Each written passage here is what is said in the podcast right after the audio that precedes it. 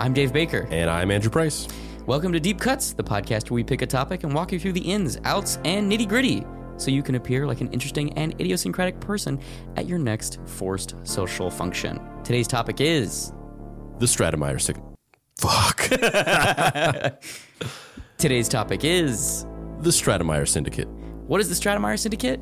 Well, they were a shadowy collection of writers and editors who were responsible for crafting some of the most iconic and indelible characters in American detective fiction during the 1950s. Characters such as the Hardy Boys, Nancy Drew, the Bobbsey Twins, and Tom Swift. Why have you never heard of them? Probably because the company's founder slash resident shady mustache twirling evil business tyrant, Edward Stratemeyer, never wanted anybody to know about the syndicate. And the only reason why we do know is because a huge lawsuit happened in the 1970s that blew the lid off everything.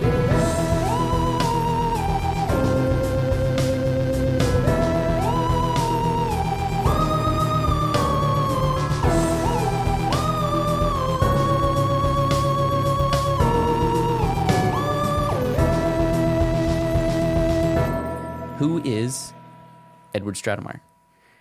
Born on October 1st, 1862, Edward L. Stratemeyer was a writer and publisher, most widely known for creating children's fiction. He's responsible for the franchises The Hardy Boys, Nancy Drew, The Rover Boys, The Bobbsey Twins, and Tom Swift. Of these, the only ones I had any sort of awareness or personal connection with were the Hardy Boys and Nancy Drew. Like I don't I don't think I ever heard of any of these other books that the the syndicate published. Uh, the only one I mean I I had I had read a couple of the Bobbsey Twins books as a kid, but I didn't really like them mostly because the the versions of the Bobbsey Twins that my library had, which is how I came to most of these, were were like older printings, like from the you know the, the the illustrations in them and the cover art was like from the 20s or 30s. I'm sure the books weren't actually from there. Um, well, as we'll get into later, Everything got- si- simultaneously the better and worse versions. Yes. And but because of that, I wasn't I didn't I wasn't excited as much about it. Um and I was obsessed with Tom Swift for a while because Tom Swift is the character that inspired Jonny Quest and Terry and the Pirates and a whole bunch of those kind of like kid super scientists characters. Um so I was really I was really into him for like five minutes. Although most I was more specifically there's it's two separate franchises. There's Tom Swift and then Tom Swift Jr. And I was really into Tom Swift Jr. And he's the one that's kind of more like I'm in a flying saucer. Oh yeah, like uh, was that was that in the '60s or the '80s? Sixties, '60s. sixties, yeah. Uh, yeah, I yeah. For me, it was uh, when I was a kid. It was uh, Hardy Boys, Nancy Drew, and like the Boxcar Children. Totally. those were the ones that I Totally. knew about, which were just available at the library, I guess. Yeah, I was obsessed with Boxcar Children too. So, you know, Edward Stratemeyer is credited with having written over 1,300 books, which have sold over 500 million copies. Uh, You know what always jumps out to me about these book numbers? Hmm. And maybe it's just because I'm unfairly equating them with box office numbers and television numbers, but like when they talk about like books sold, the number always sounds very low to me. Hmm. Like when they're like a, a book that's been around since like the 1800s and it's like over 1 million copies sold. I always I'm just like Yeah, yeah. only a million? Like that seems low. Yeah, I wonder if that's just because America doesn't read. I don't know. I never had thought about that. That's interesting. Yeah. The number always sounds low to me. Hmm. like with the number of books that are in these series, yeah. 500 million copies does not just doesn't sound like that Well, much because to especially just Nancy Drew and Hardy Boys alone, there's like 50 volumes together of them, right? Yeah. If not more. No, because there's there's probably a hundred between the two of them, and not counting reboots and remakes and all that stuff. And so for yeah, that's a good point. Huh. Well, and especially when you think about 13,000 books. Like, think about how many millions of books Harry Potter has sold. And not that necessarily Harry Potter and uh, Hardy Boys and Nancy Drew are, you know, equatable in terms of cultural impact. Although maybe they are, actually, now that I'm saying I don't know. Well, I mean, they- they're equatable in terms of cultural impact, but their impacts sort of happen at different times. So, Yeah. Harry Potter hit in a very in a in a time where, you know, con- consumerism and consumption around pop culture like zeitgeist was in full swing. Yeah. Whereas, you know, uh, the heyday of, of the Hardy Boys was in a time where things were a little bit more conservative on that front. Growing up, uh, Ed Stratemeyer, old dirty Eddie, he was obsessed with reading and, in specific, was a massive fan of dime store novels. And his hero was a dude named Horatio Alger Jr. Uh, in 1890, Stratemeyer moved to Newark, New Jersey, and opened a paper store. Uh, from there, he started uh, writing novels and short stories. And when I found out that he ordered a or started a paper store, I kind of imagined that as being like a wholesaler. You know, like he's not actually writing for any publisher. He's just kind of like, ah, look at all. This is my Reeves BFK cool press. You want you Michael want- Scott's paper company. yeah, totally. Yeah, like it, you know, just a really shitty version of Michael Scott, um, but obsessed with like dime store novels in the 1800s. Do you think that he ever had aspirations of? Do you think that it was ever about the writing for him, and then it's he sort of just Hyde overtook Jekyll after a certain amount of time, or do you think he always was just like, how can I turn this into a business? I don't think so. I, th- I mean, I th- well, I think there's two parts to that. One, life in the 1800s was a lot different than it is now, and specifically on the turn of the century, and specifically, you know, towards the end of his life in the you know 20s and 30s. Like, I think life is hard, and when you see an, a me versus somebody else thing, nine times out of ten, most people choose me, and I think he kind of did that, and uh, to in an escalating scale. You know what I mean? Like, I don't. I don't think you. He wrote a shitload of books, not all of which he even got credit for. Like, I think this person was obsessed with the written word and really liked writing and liked reading and liked the art form, but also rent waits for no man, you know? Yeah. Also, the, the crazy thing is when you really, you know, in the in the scope of this story, like he actually kind of is only a small piece of it. Like, Yeah. like this, we'll, we'll get into it later on, but the sum whole of the Stratemeyer Syndicate and what it did was kind of more fr- with his daughter. Like, Yeah, he, yeah, like, he was the one he kind of just started it. Like Yeah. he was kind of just like, here's the thing, and then He set up the- the, infrastructure. Yeah. But also, at like at one point, I mean, yes, she turned it into a well-oiled mach- machine, but he started. He had like fifteen series going at one point, twenty series, which each had multiple tiers of writers and each had different publishers. Like he.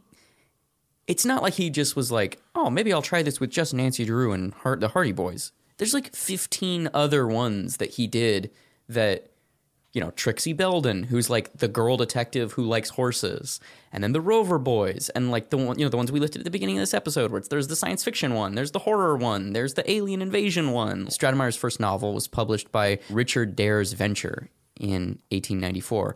Around this time, he was approached by Gilbert Patten, the writer and editor, to become an editor at Good News, which is a magazine that was published by Street and Smith the prolific publishers of pulp magazines, dime store novels, and a bunch of comics. While working at Street and Smith, Stratemeyer met and befriended his idol, Horatio Alger Jr. After working there for a few years, Stratemeyer published The Rover Boys, which was his first kind of foray into this whole like kid detective fiction genre.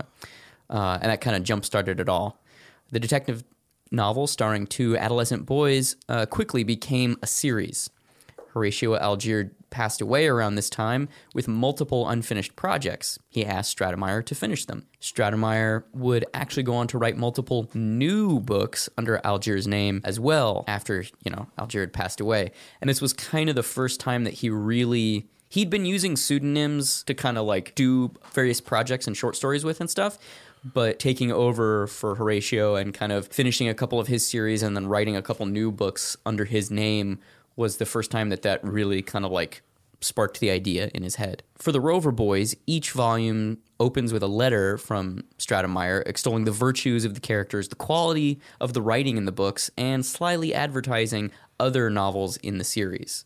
So, you know, basically he was the Stan Lee of the 1800s. And if you want to learn about how legendary Marvel Comics writer, editor, and producer Stan Lee maybe wasn't as great a guy as you thought he was, and maybe didn't create all the characters he acted like he did, you should listen to our upcoming episode of Deep Cuts on Stan Lee. Yeah. So Edward Stratemeyer, his book, The Rover Boys, was a massive success.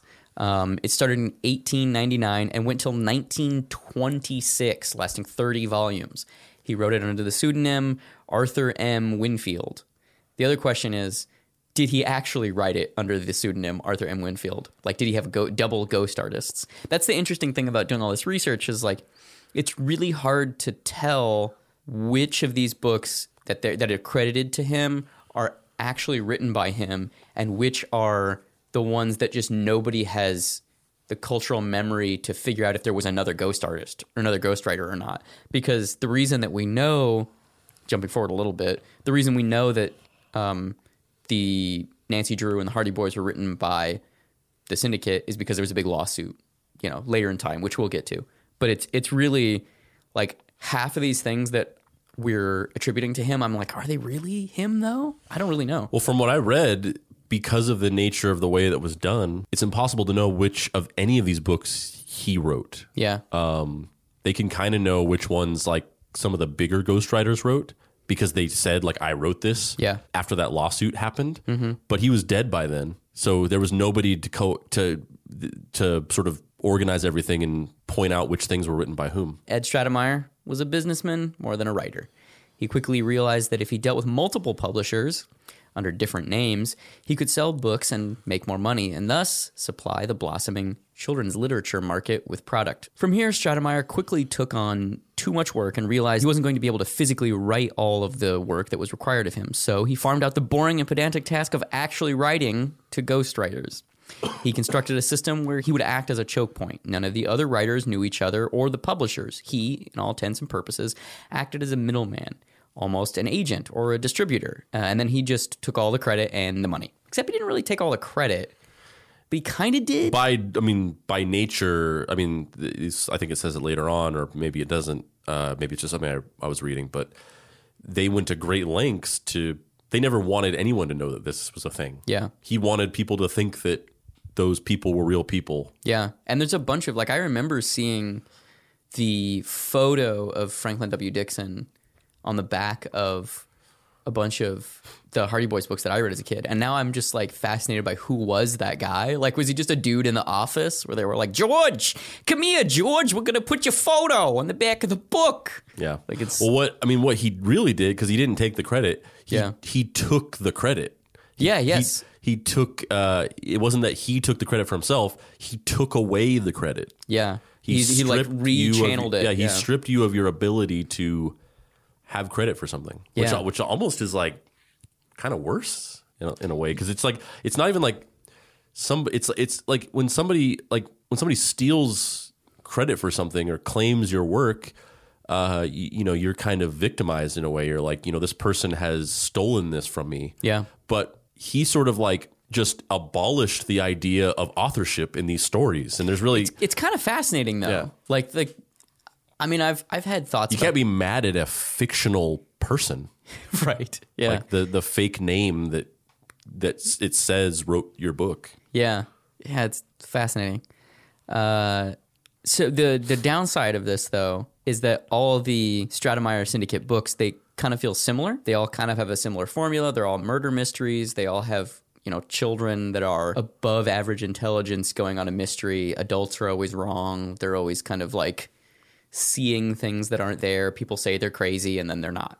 You could if you changed the names on almost all the franchises, they would kind of be the same, um, which is interesting because it since e- even though they were written by so many different people, the formula and the under the like understructure of all of these stories is so similar and so um, well trodden that it, it kind of like removes authenticity and individuality inherently, which is really fascinating too on another level.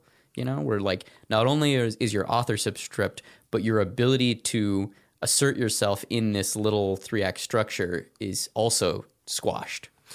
yeah i mean at that point you're just a tool or like a Mm-hmm. a data entry person Yeah, it's really interesting. Um, the most prolific ghostwriters that worked for the syndicate were Josephine Lawrence, Howard R. Garis, and Leslie McFarlane. Initially, the writers would write off of plots supplied by Stratemeyer, and then they would uh, quickly be given a summary, and then they would turn a book in in about a month or so.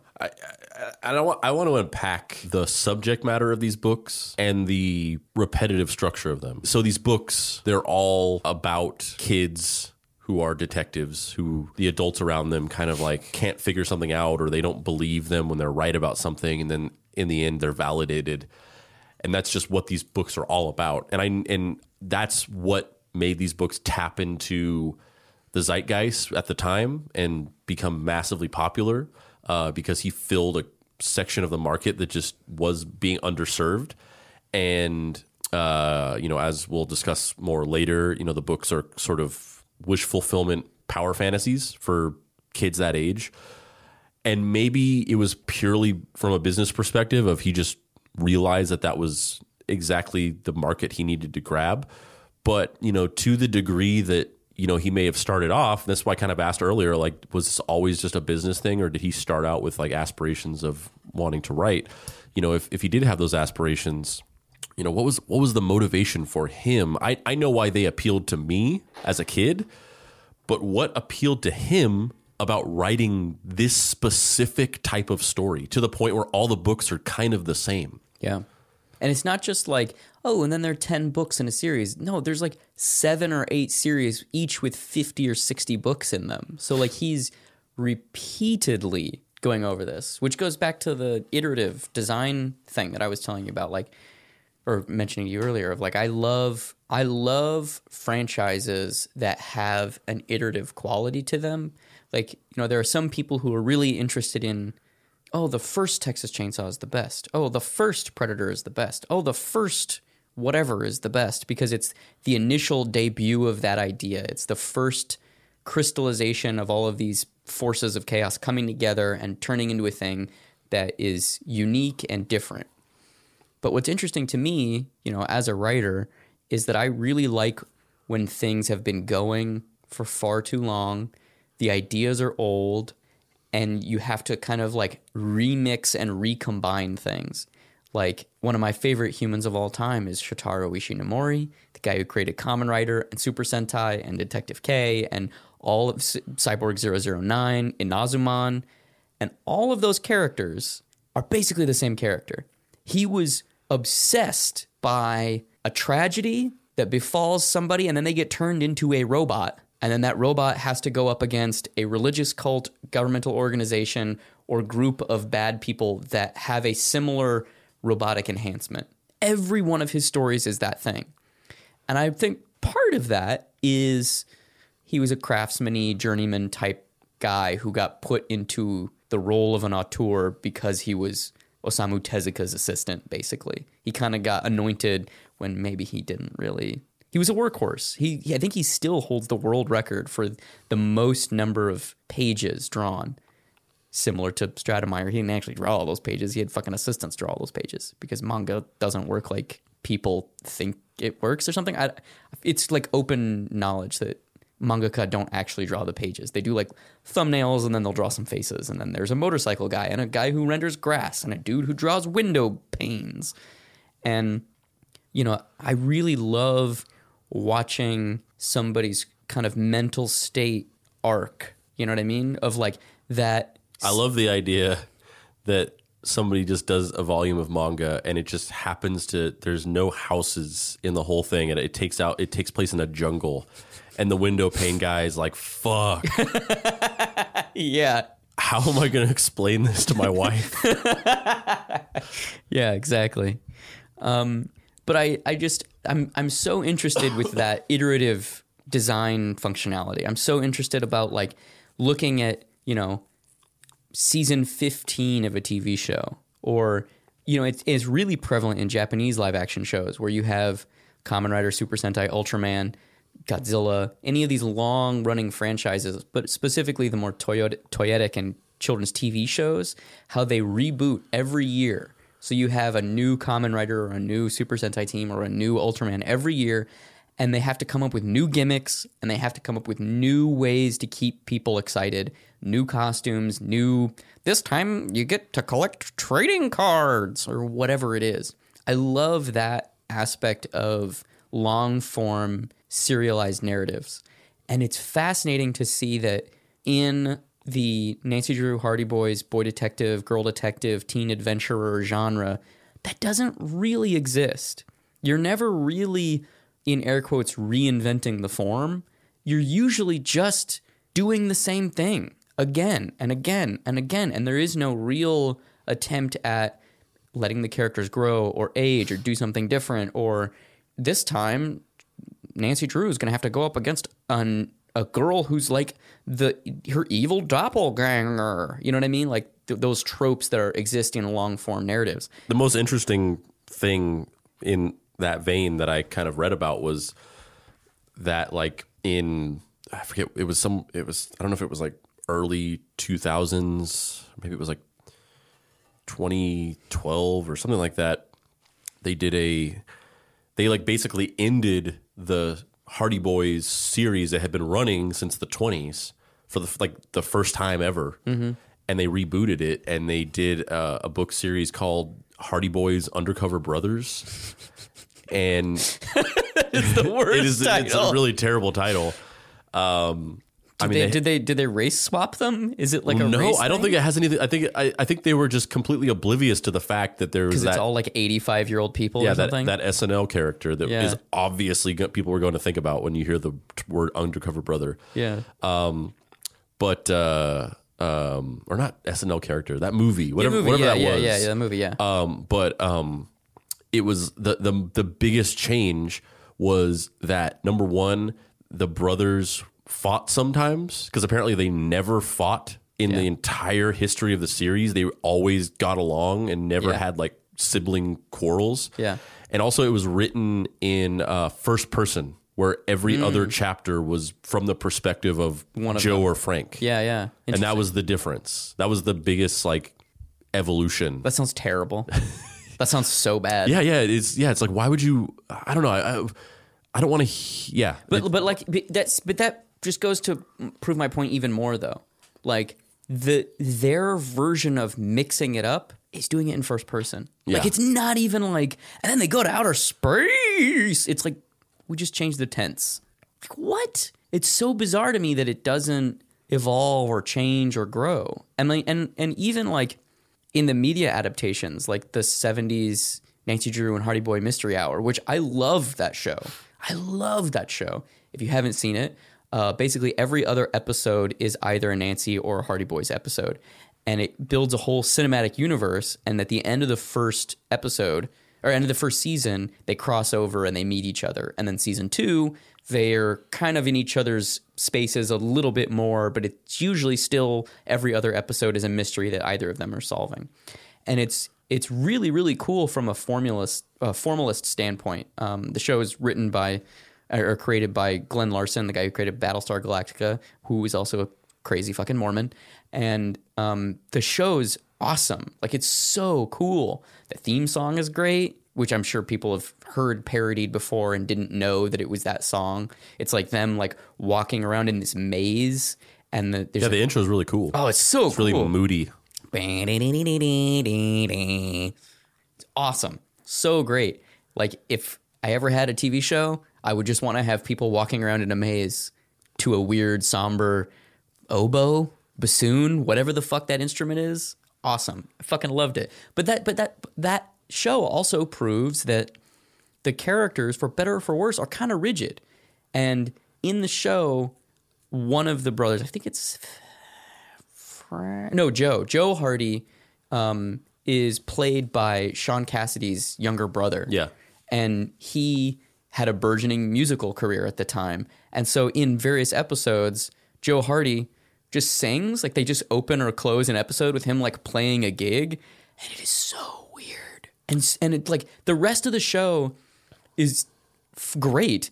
And then all of a sudden you just dip into fucking whatever his name is, Seth. It's not Seth, but Cassidy, younger Cassidy, Cassidy Jr.'s musical career. And it's so fucking strange.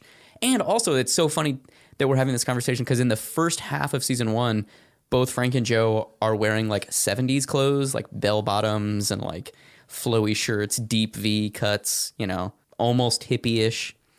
And then towards the end of the season, you could tell the ratings were dipping, and they're like, "We gotta, we gotta fucking sort this shit out." And then they start wearing their kind of more iconic single colored sweaters, you know, more slim cut pants, which I'm sure in the 70s were considered more square. But the show just kind of aligns itself. It feels better when they are a little bit more conservative in their dress and not as kind of garish because it it just doesn't feel right with those characters and I don't I don't know why that is. Well, it's weird how kind of, particularly back in the 60s and 70s, how sort of like naked they were about like just saying, like, oh, what's this other thing like that's really popular right now? Like, we're going to do our thing. And even if it's like an established IP like the Hardy Boys, we're going to make it more like this thing that's popular right now. And I, I've never watched it, but I was reading, you know, even crazier uh, is the there's a Hardy Boys cartoon I've never seen that. Yeah. What the fuck? and it was a it was before the sh- the 70s show but in the cartoon they're a band and it's like it was just so obviously like the the the partridge family was Yeah. a thing Yeah. and like the Brady Bunch had their they eventually became a family band and that got like really popular and then there was all these band shows like Yeah. Jabberjaw and Josie the and the Hair Bear Bunch and Josie and the Pussycats and they were just like we're gonna make the Hardy Boys but then we're just gonna like slap on an overlay of like the current thing that is popular right now which is cartoons about roving bands Oh, I love it so much. See, I, I, I've, I've never seen that. I've seen the original like '40s serials uh, for Hardy Boys, and the Mickey Mouse Club show yeah, basically, yeah. Um, and then I've seen the '70s show, um, and then I've seen, I've only seen one of the '40s Nancy Drew movies. There's, I guess, there's like three or four, um, but one of them is like lost. So they they know that there are four, but it's only lost yeah, ex- I know, right? I know. You don't even know. and then it just cuts to you and me in a maze with magnifying glasses. Yeah, I I I have definitely fantasized about trying to track that down. The other the other lost movie replica prop thing that I've always had like the fantasy of like maybe one day I'll find it. Maybe I'll have maybe I'll just have a shitload of money and I'll just hire a private investigator to find this thing.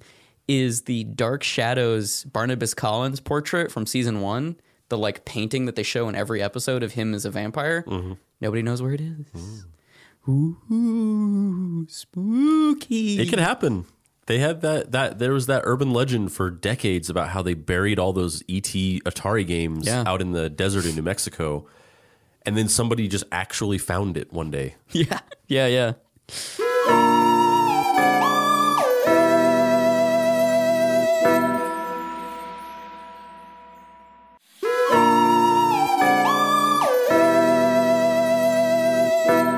Going back to you know the the tropes for the Hardy Boys and all the rest of these kind of novels, uh, Hardy Boys and Nancy Drew Nancy Drew had very similar setups. Fenton Hardy, the boy's father, is a detective. Their mother is no longer in the picture. They solve mysteries because the adults are always up to no good. They're always discovering some random person that has nefarious intent. Nobody believes them, and then they go out and prove that this person has nefarious intent. Nancy Drew, her father, Carson Drew, is also a detective. Nancy's mother isn't in the picture. Uh, since she doesn't have a brother to go on adventures with, she has a couple friends. Ned, the nerdy reader stand in, that's sort of her love interest, um, but not really. It's mostly he's the person who pines after her, almost kind of like if a male reader is reading Nancy Drew, they're supposed to identify with Ned. Uh, and then George, who's the plucky best friend, where if you're a girl reading Nancy Drew, you probably identify with George. I wonder why I I wonder why the choice was made because they made the Hardy Boys and then he basically was like we need to make a girl version of this. And I wonder what the the reason for the choice of just making her by herself as opposed to two kids was because it's it's funny because when I was a kid, I actually gravitated more towards Nancy Drew because I liked the dynamic of just one person kind of solving mysteries, mm-hmm. very similar to like noir films, mm-hmm. just the solitary person. And I was less, I was, I was more interested in that dynamic than two people solving something together. Uh, because I, I don't think I was just, I, I think I just was not as familiar with that dynamic because I was kind of like a very isolated kid, so I I was almost like put off by that of like you know I I don't relate to hanging out with somebody and having this dynamic, and then later on I almost kind of did a 180 where maybe you know to you know as I've gotten older into my adult life to want to fill that hole of the isolation that I had as a kid. Now I'm now I gravitate towards stories about like friendships and brothers and sisters and things of two people like bonding Yeah. um, that aren't like romantic relationships. Uh, so now I'm like more interested in I, I'm I gravitate more towards the Hardy Boys dynamic than the Nancy Drew. But when I was a kid, it was the opposite. Yeah, as a kid, I I loved both of them. Honestly, I really the thing I liked about the Hardy Boys as a kid is that they it's um, it's funny because it's a similar thing to what you're describing, where it's kind of like, oh, but it's two people. I don't really relate to that. The thing I liked about that is that because I had siblings and we kind of went everywhere together and did everything together, to the degree to which I was almost kind of like, I wish I could be by my fucking self. Um, I really liked that, or not. I don't even know if I put it in these words as a child, but like I related to the fact that Joe and Frank Hardy did everything all the time together. Yeah. I related to the fact that they were this weird little unit.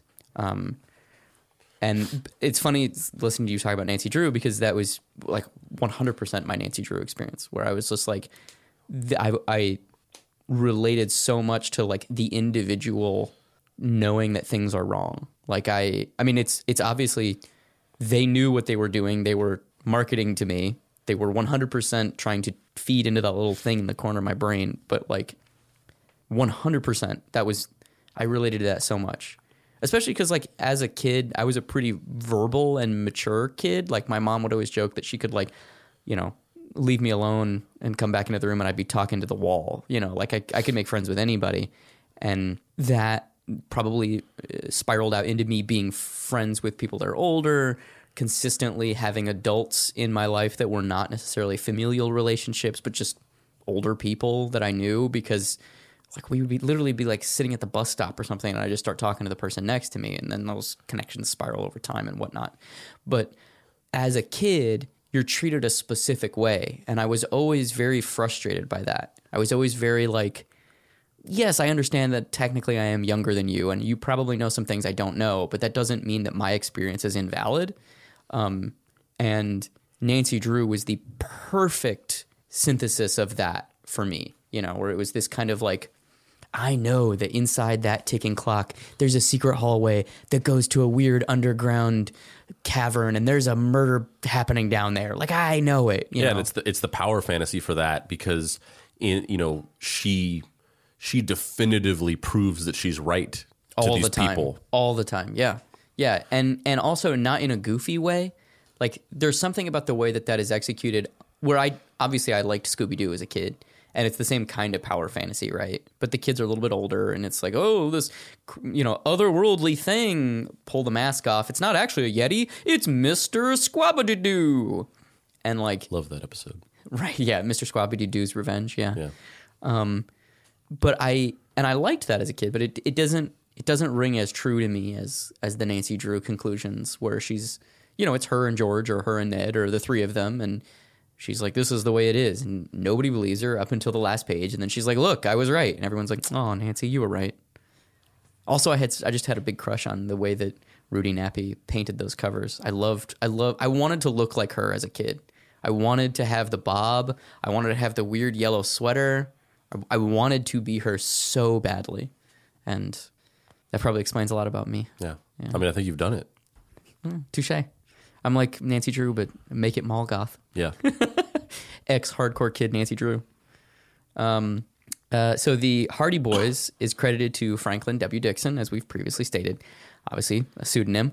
Uh, while there are many writers that took over the books, uh, one who is most widely thought of as creating the large amount of the novels and is considered the Hardy Boys ghostwriter in chief is a dude named Leslie McFarlane. He wrote 19 out of the initial 25 Hardy Boy novels.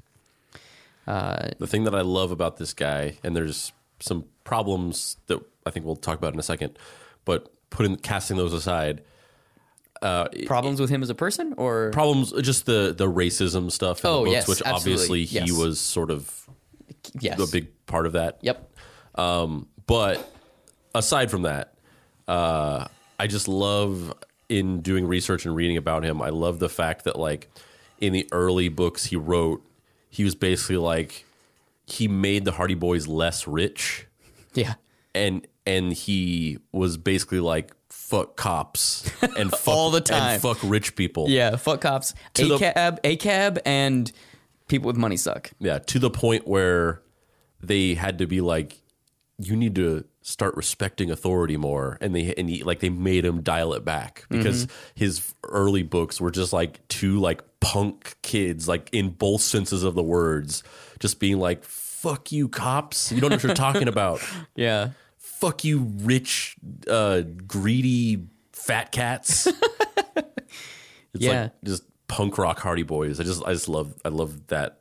I I had no sense of that whenever I was Well, a but kid you you wouldn't have because they changed them. yes, they changed them. That's another thing I want to talk about is like the way that they describe it in here. It's like the originals, other than the racism stuff, the original ones were way better. And I'm like, which ones did I read? They must have been the sanitized yeah, versions. yeah, yeah. The the what's her name? Uh, Catherine Stademeyer Adams, something, whatever. We'll get Yeah. there. We'll get there. It's in here. It's in here. Nancy Drew is credited to Carolyn Keene.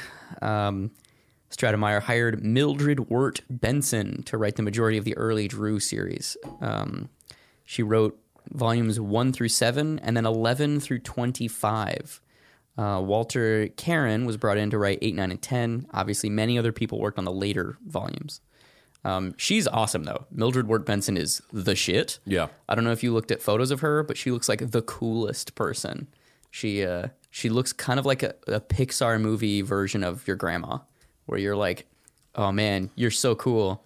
Uh, you've got this like little Bob. Oh, yeah. You live to be like a hundred years old. This is fucking rad Yep.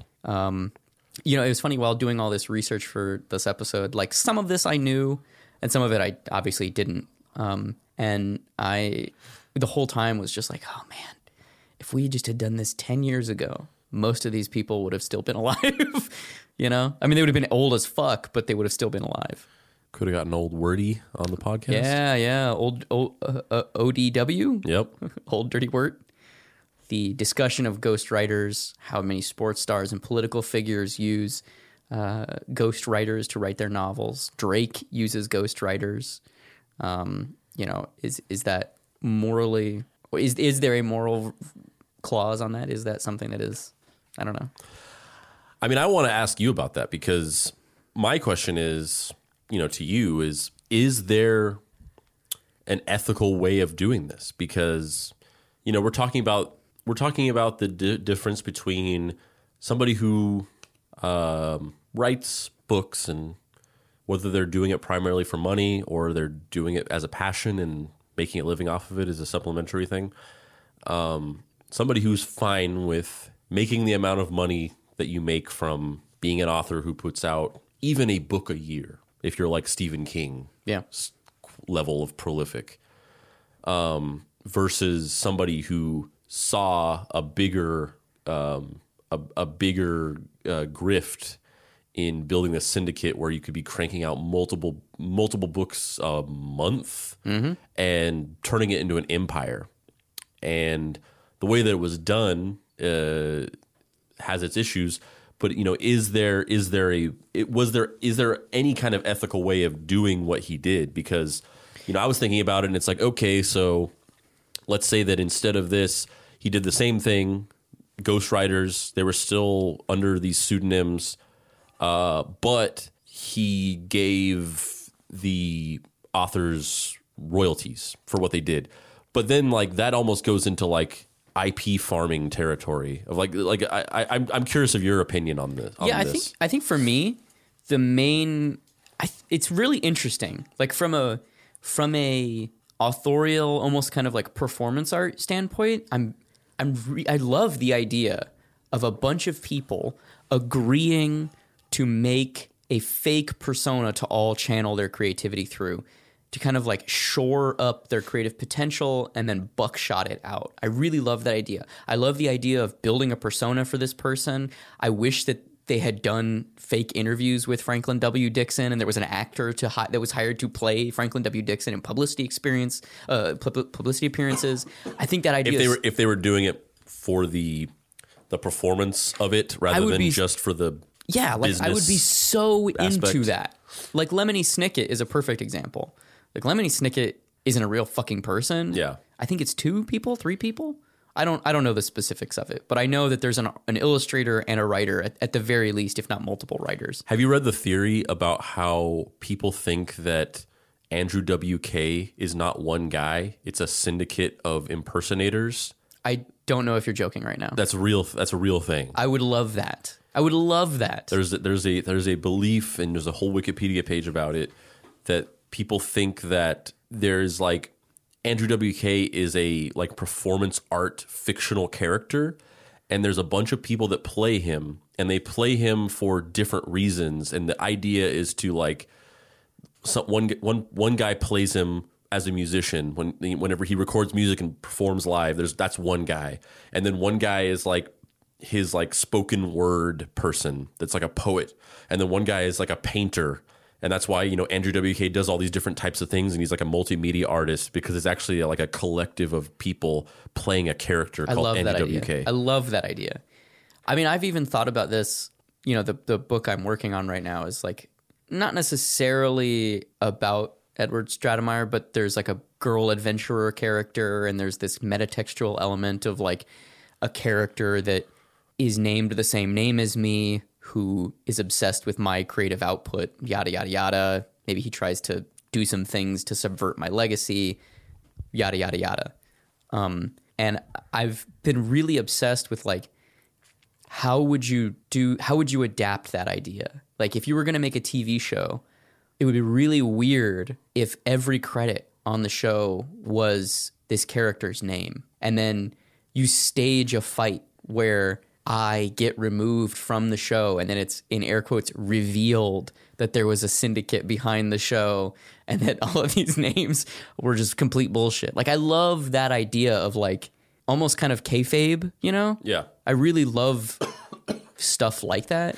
The issue being that honestly, the Stratemeyer Syndicate, I would be fine with it. It would just kind of be like a novelty if the people that did the work shared in the uplift at all. Even if they got minor royalties, but they got like $128 a book. Or no, sorry, 125. I'm looking at it in the outline. $125 a book. That Yeah. that sucks. yeah especially even if that was more money back then than it is now Of course. I mean, back then it's probably a, what, a couple grand. over time the Yeah. compound of it i mean you Yeah. i would forego that upfront payment for royalties any fucking day of the week Yeah. Like even if it was a you got to maybe even even even if it was only the writers that work on the first 30 volumes get royalties. And then from that point on everything is established, we know what's happening, you, you you're just getting a day rate or you know you're getting your your per book fee or whatever, you know. the kid who uh, was the singing voice of young simba in the original lion king movie they were basically like do you want $2 million or do you want royalties from this movie and he was like get that $2 million out of my fucking face and now he's fucking rich as hell Good for him, man. That's great. Not that he wouldn't have been rich as hell with two million Million dollars. dollars. Yeah. Yeah. But also 2 million dollars doesn't go as far as you think it does. Yeah. For an entire life, you know. Um, especially taxes. Whew. Well, now he's and he's made all the money off of the new movie now too. Oh, really? Well, because he, like he has ro- royalties in that franchise in the. So oh, oh, oh! I didn't know because yeah. none of the. I mean, that was a big kerfluffle online that none of the, none of the writers or directors or people involved in the original Lion King movie saw any royalties at all for the new, in air quotes, live action. Even though it's not live action, it's animated. Yeah. But But yeah, he has a he has stake in the franchise. So wow, good for him, man. Um, yeah, I feel like if they, if I feel like there is a way to do this that is moral, the way they did it is not moral. yeah, Ed, old dirty Ed Stratemeyer, passed away in 1930. Uh, he willed the syndicate to his daughters, Harriet Stratemeyer Adams and Edna Stratemeyer. Within a few years, Edna, after getting married, sold her share to Harriet. uh, who would be the driving force for the syndicate for the next 40 years. She uh she Kevin Eastman did. Yeah, she did. In 19 in the 1950s, Harriet spearheaded remastered editions. They basically updated all the references in the books, the jokes, made them more timeless, and at the behest of the publisher, um, they removed all the racism or racist slurs. Um, she unfortunately didn't want to do this.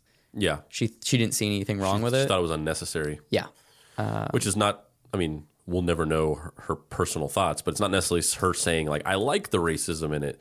But at, at the very at the very least, she just didn't care and had, saw no issue with it. yeah. I don't know. That sounds pretty shitty to me. No, I'm saying I'm saying like at the very least, she was sort of complicit in. Yeah. Yeah, she's not not so great. Um, to make things weirder, Harriet Stratemeyer Adams Stratemeyer Adams is credited with writing over 25 Nancy Drew novels, volumes 33 and then 35 through 58, which is weird because so she's running this ghost ship basically. She's taking all these people, having them work for really poor wages, not receiving any credit. And you want to paint that picture, you want emotionally you want to paint a picture of this person being like holier than thou or in some ways nefarious. But obviously, it's a little bit more nuanced in the similar way to how Ed Stratemeyer was, where she also is very invested in this thing on a deep emotional level and wants it to be good and thinks that she knows what's best for the books to the degree to which she's A, rewriting the early books herself, and B, then just taking over the franchise. And she like runs it for like 30 years and not runs it like hires other ghostwriters.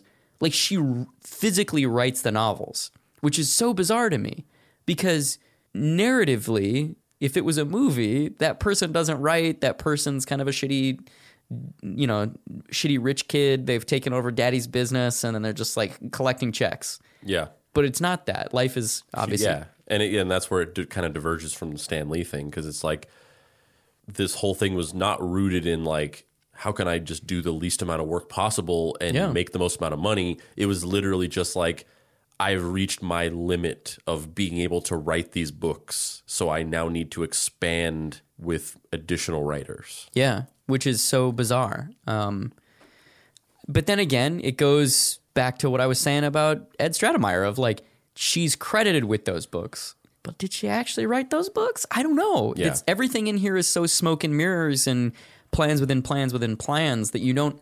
It's very hard. Maybe maybe she wrote all the books. Maybe there wasn't. There is no there is no Wirt Benson or whatever the fuck that woman's name is.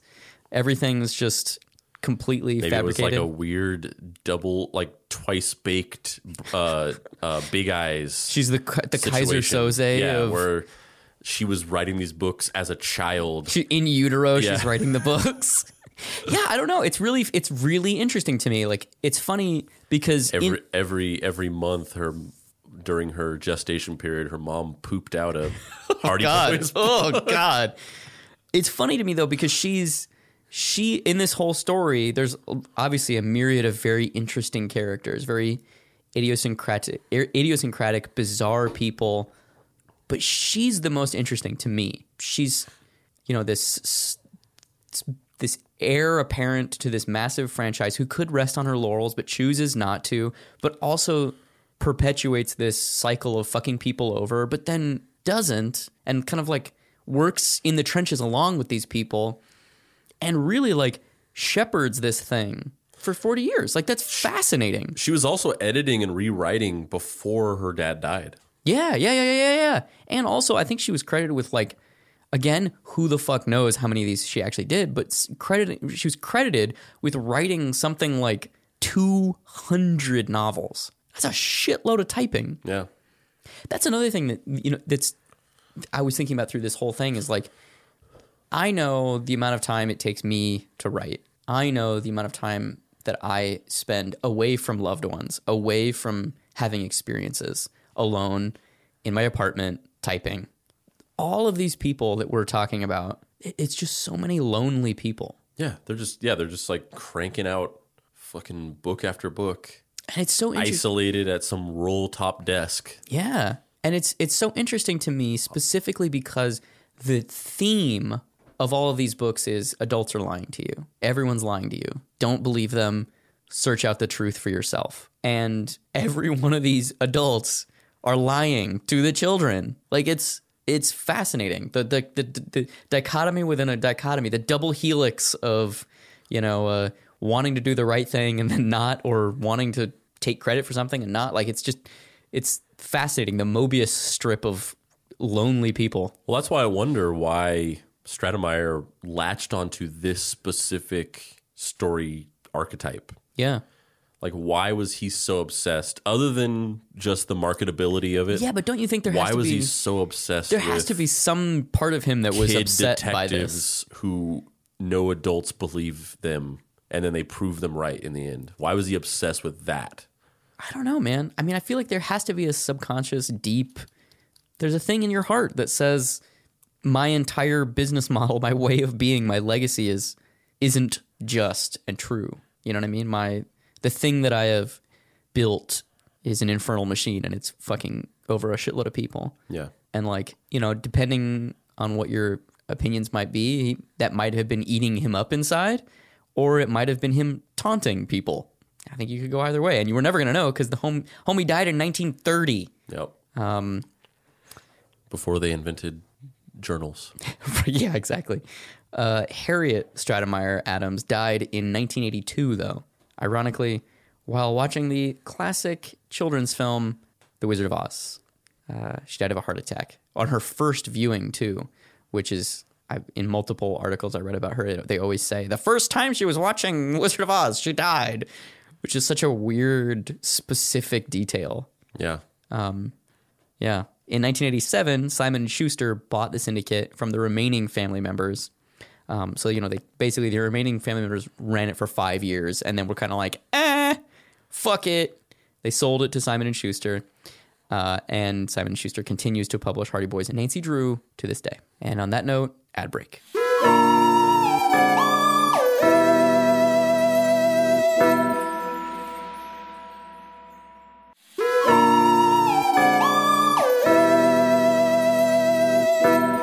Act two, the real writers. So now that we've examined the overall structure of the syndicate, let's talk some more about the two largest writers that were involved in the syndicate Leslie McFarlane and our girl, old dirty Mildred Wirt Benson. yup, yup. Yep, yep. oh, Millie Wordy B. Um, I I feel safe in saying that right now in North America, the only people talking about Leslie McFarlane and Mildred Wirt Benson are in this room right now. Yep, hundred percent. Uh, Charles Leslie McFarlane was born on October 25th, 1902, in Carleton Place, Ontario. He was a journalist, novelist, screenwriter, and filmmaker. Ironically, in death, the thing that he was most widely known for is the Hardy Boys, which he never received credit for uh, for the majority of his existence. Uh, the son of a school principal, McFarlane became a freelance writer just out of high school, um, which I'm curious about like what level like obviously today being a professional journalist out of high school would be nuts but in 1915 or 1920 like what is comparatively like if you can read are you like a, a wunderkind in 1920 i don't i have no grasp of that you know He was Tintin. yeah, basically, yeah. Um, he moved to Whitby, Ontario to pursue a career in writing. Uh, and he wrote a book about this time later in life called A, a Kid from Haileybury, which is a very difficult Canadian town to pronounce. Because you want to say Halebury, but it's Haileybury. Haley Berry. Haileybury. Halle Berry. Halle Berry is from Haleyberry. Uh, he bounced around after that, uh, working for different newspapers before moving to Springfield, Massachusetts to work for the Springfield Republican. I wonder if he was actually a Republican. I mean, it didn't seem like that he was, considering that he just hated cops. Yeah, very true. Yeah, but the, but Republicans hate big government. Cops are part of the government. I don't know. I have no idea. They respect the boys in blue. Yeah, Blue lives matter. blue. Oh, yeah. Now they do, but also weren't Republicans in the twenties? They were the Liberal Party. Oh yeah. good for him. I hope he was a Republican. Um, but also the racism stuff. Um, While there, he replied to an ad in a local paper. Everything's fucked. Everything's fucked. There's no. There's no, yeah, there's no, there's no good way out of this. it's like you. Who do you root for at Home Alone? Kevin or the parents? They're they're all kind of assholes. yeah, What- what a um, terrible family. you didn't root for the Wet Bandits. I was always rooting for the Wet Bandits. oh yeah, of course. yeah, If I mean, they all they were doing was trying. They were just they were just kind of robbing a house. petty, theft. yeah. They, They weren't trying to murder somebody like Kevin. Yeah, they weren't trying to murder somebody. They weren't a they weren't a spoiled little brat. Yeah. they weren't a horrible family that makes their son sleep in the attic Yeah, what the fuck is that shit? because he got his pizza stolen and just stood up for himself. Yeah. Uh, while they replied to an ad in a local paper looking for talented, deadline-oriented writers, it was uh, this ad was for the Stratemeyer Syndicate, and he got the job. And from 1926 to 1927, he wrote seven Dave Fearless novels, which I have never which is heard now of. your new. It is. It is 100% my new stage name. This is Dave Fearless and uh, Yeah, this is Deep Cuts. I'm Dave Fearless. And Andrew. I, we haven't. We'll, we'll, Oh yeah, we will discover out. mine yeah, yeah, later yeah, on. Are you going to be Andrew Wirt Benson? Yes, So he wrote seven over the course of one year. He wrote seven Dave Fearless novels. Um, these were successful for the Stratemeyer Syndicate, so he got hired uh, to write on the Hardy Boys. McFarlane contributed 21 books in the series um, from 1927 to 1946. That's crazy to me. That's almost 20 years. World changes a lot from 1927 to 1946. That's fucking nuts. You go Yeah. through two world wars, the depression.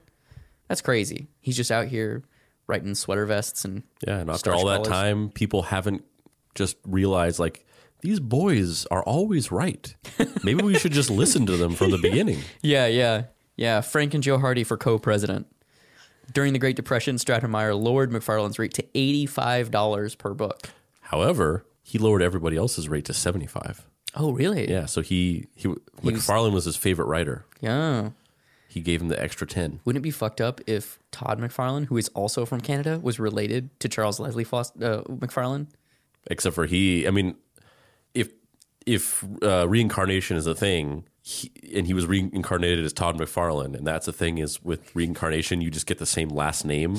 I mean, I just meant like, what if they were related by He re- family? but he yes, reached the next stage, like from being like a freelance writer who just got totally fucked over for his entire life and died in obscurity, to being like the guy who just like fucking just owned everything. owned everything and was like, "Fuck this! Yeah. I'm gonna be rich." that now that shit." just that just makes me want to see like Charles Leslie Foster or Mc, Charles Leslie McFarlane being like, "Hey, bud, hey, bud, today." Today, bud. All right, bud. We're gonna just draw some spawn, a and then bio we're gonna. a biopic of of of, the Stratemeyer Syndicate where he plays Leslie McFarlane. McFarlane didn't like writing the books, calling them his uh, nuisance books. and Um, his family like in retrospect like recently like they have sort of they have sort of said like they've sort of like retconned it and said that he loved the Hardy Boys and, and loved writing the books and Bullshit. I oh, wonder and I wonder what that is because it's like they're not they're not making any money it's not like they need to like keep up like a like a like appearances you know to you know, stay in good standing with Simon and Schuster or whatever it's almost like they just No, but you're playing to the, the fan base. Yeah, the you just- only people that care about yeah you just want you- Leslie McFarlane. yeah you want to you don't But yeah, it's it's interesting how that once a legacy presents itself, people around it need to feel like they need to preserve that legacy in some way. After he wrote them, he never read them again, and they were always first draft and done. Like he never went back and like fixed them. And I, I read Stratemeyer loved him so much that he didn't mind that the first drafts were just riddled with typos. And he was just like, ah, the books are good enough. We'll we'll copy edit it. It's fine. Yeah. Where normally that that would other writers that would have they would have been fired for that. Yeah. He got caught in a loop basically though, where uh, you know he'd say, I, "I'm never going to write another one of these juvenile books again," and then bills would come, and you know he'd kind of have to write another one, which again is a very similar thing to Just Jack when I Kirby. thought I was out, Yeah, they, pulled me back. pull me back in again. Years later, his daughter would say that uh, he was happy to have the work and was not upset about the way that he was treated, um, which that's just just sounds like Stockholm syndrome to me. On his part or her part? Maybe a little bit of both. I don't know. Like, do you think he actually said that, or do you think she's making it up? I don't know. I don't know. I feel like especially it's interesting too because with the with familial relationships like that, especially with your daughter, you kind of want to. I could see it either way, honestly, because you you want it to be a situation where you look at me, I'm living my truth, I'm a writer, and I'm getting paid to write, but also I don't know, man. I don't know. I don't know. What do you think? Yeah, I guess it's a little bit of like what you said of just like you know, kind of looking at the past in, ro- in rose tinted glasses because you know his legacy. You know, they don't have any money from it. All they have is the legacy. All they have is the fact that he did write these beloved books. So you don't want to tarnish that by being like, yeah, he hated every fucking minute of it. Yeah. You know, the only thing you can really have is just the admiration of the fans, Yeah. and a better narrative is to say that he loved it. Yeah, it's kayfabe, man. You're you're you're playing for the cheap seats. You want those marks to give you, uh, you know, whatever. You're doing work. Yep, absolutely. Um, McFarlane also wrote for both the Dana Girls and the Nancy Drew series. Uh, his final work for the syndicate was Hardy Boys and the Phantom Freighter, which is a great title, which he wrote in 1946. McFarlane also had a prolific career in film and TV. He moved back to Canada and worked for the National Film Board of Canada. He wrote and directed docu-series, um, a selection of which include The Royal Journey, Here's Hockey, which is a documentary about ice hockey. Who would have thunk it? And The Herring Hunt, which is an Oscar-nominated short film about hunting herring. Yeah, he really he, he became like the the Jordan Peele of nature Canadian nature, Nature. Doc, documentaries. Yeah, totally. Like who would have fucking known? Yeah. Uh, he also worked in TV after that, writing for CBC for a bunch of years. He moved to Toronto to pursue that later in life. Uh, Charles Leslie McFarlane, aka Big Les, aka Just Leslie, died on September 6th, 1977, at 74 years old in Oshawa, Ontario. A book was written about him in 2004 titled The Secret of the Hardy Boys, Leslie McFarlane and the Stratemeyer Syndicate, written by Marilyn Greenwald. Um, his archive was bought by McMaster University in 2006, um, which is kind of nice. There's been a I, there's been a bunch of universities doing stuff like this um, recently. Well, I mean, I guess 2006 is a while ago, but you know what I mean. Like, uh, I think is it there's a there's a, university in Chicago that just bought all of Dan Clowes's records yeah. and stuff, and then there's another university. I feel like it's Georgetown, maybe. Uh, that bought all of Chris Claremont's records and journals and notebooks and stuff, and it's it's really nice to see these kind of like more literary establishments taking genre fiction seriously, you know. Um, and it makes you, it makes one wonder if there weren't 15 X Men movies, would they care about Chris Claremont? I don't know. Yeah. It's a little depressing to me when I frame it that way, but it's fine. It's fine. We're not here to cry. We're here to we're here to talk about the Hardy Boys. Uh, next up, big big big dread, old Mildred Wirt Benson, uh, was born on July 10th, 1905 in Ladora, Iowa. Uh, she wrote 23 of the first 30 Nancy Drew books and is widely credited as establishing what makes the character so beloved by the young and old alike.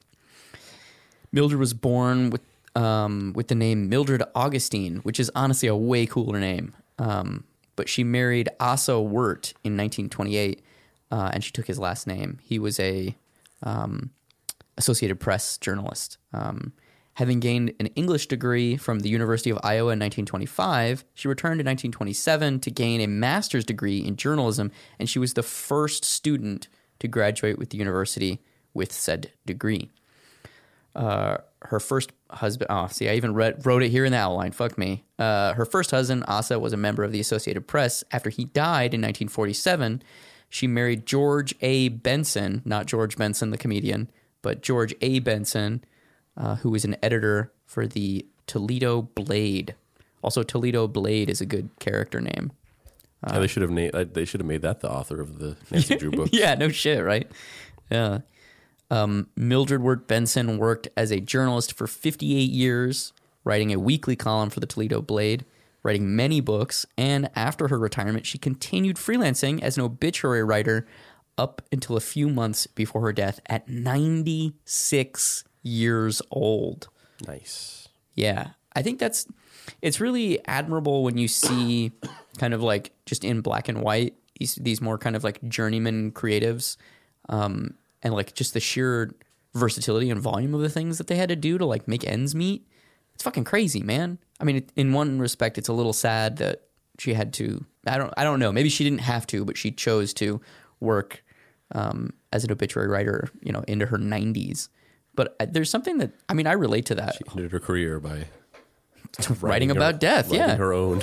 I'm, I'm. I'm kind of into that. Like, I I fully relate to the I am a work a day, work a day, work a day person, and like the idea. Of, maybe I'll feel different when I'm fucking ninety, but the idea of not working and not like trying to do a thing it's very it's anathema to me. Like I don't I don't quite. Yeah, I, I can. I never. I can't fathom wanting to retire. But I guess it's different if I guess it's a little bit different when it's like, oh, you and I are both creative people who have creative pursuits and we need to scratch that itch and we're artists. Yeah, exactly. I mean, you want you when you work in like the grocery store industry for thirty years, like Yeah. you're, you want to retire. Like, Yeah, your, just your whole life is like, when can I just Not, do, this, anymore? Yeah, totally. Yeah. But uh, yeah, like pe- people who uh, people constantly announce retirements, like filmmakers and actors and all these things, and they should just not say it because they're they're always going to eventually go back on it. Yeah. because it's like you should just you should just never re- announce a retirement when you your job is something that you love. Yep. Agreed. and that is like integral to your own like life enjoyment. Yeah. Um, Benson, more so than any of the other writers on the mystery series, is often thought of as the real creator of Nancy Drew. She was there ostensibly from the beginning. She sculpted the character and ostensibly established the series for what it is. Uh, you might be asking yourself if all these people were ghost artists and they signed confidentiality agreements, how do you two know all this shit?